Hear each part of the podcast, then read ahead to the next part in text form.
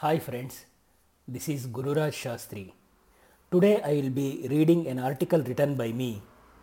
It's about my experience. The title of the article is One Night in the Hospital. An aunt in our neighborhood was admitted to the hospital. She was in the ICU ward. It was mandatory that one person from the patient's side should be always available in the hospital. So during daytime, aunt's sister or her brother-in-law or their children were present in the hospital. I agreed to stay during night time.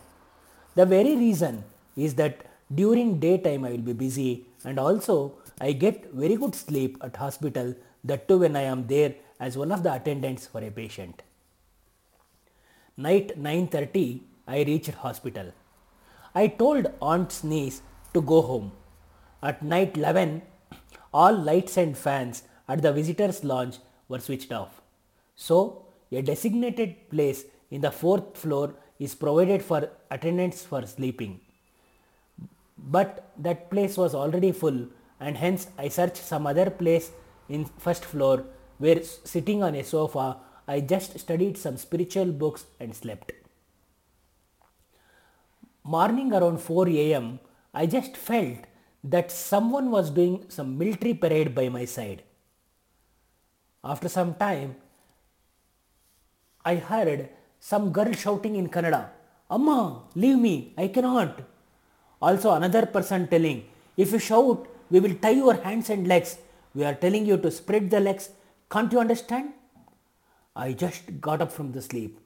Then only I understood that the place I selected in the night for sleeping was in front of the labor ward of the hospital. Girl's mother eagerly waiting to become grandmother and girl's grandmother waiting to become great grandmother were sitting next to me discussing their good old days of delivering babies. A person who at the earliest will become father was walking 20 feet from one side to another side continuously.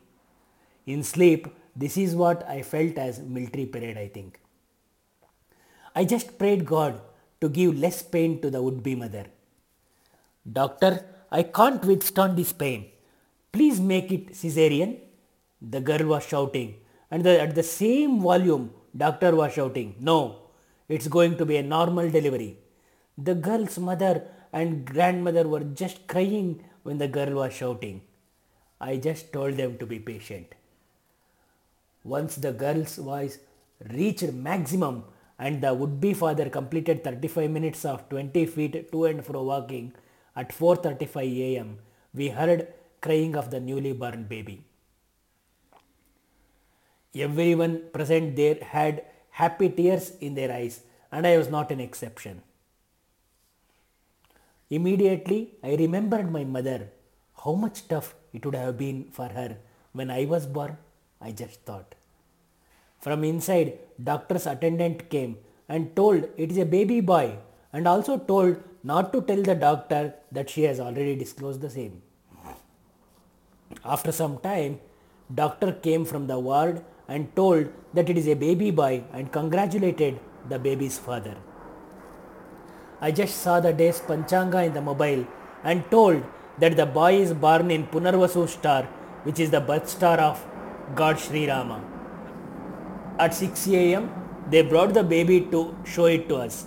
The great grandmother carried the baby in her soft hands and came towards me. It's a tradition that we give some money whenever we see small children. I just gave rupees 100 to great grandmother and wished that the that let the boy have very good life. I knew that my neighborhood aunt's sister and her family will be eagerly waiting for my message from the hospital about the aunt's condition. I just sent a detailed WhatsApp message as below. Father has finished around 2 kilometers walking. Mother's crying sound reached heavens. Baby boy got delivered in Punarvasu star at 4.35 am and doctor has gone to another girl to deliver another baby that is expected at 7.30 am. Thank you.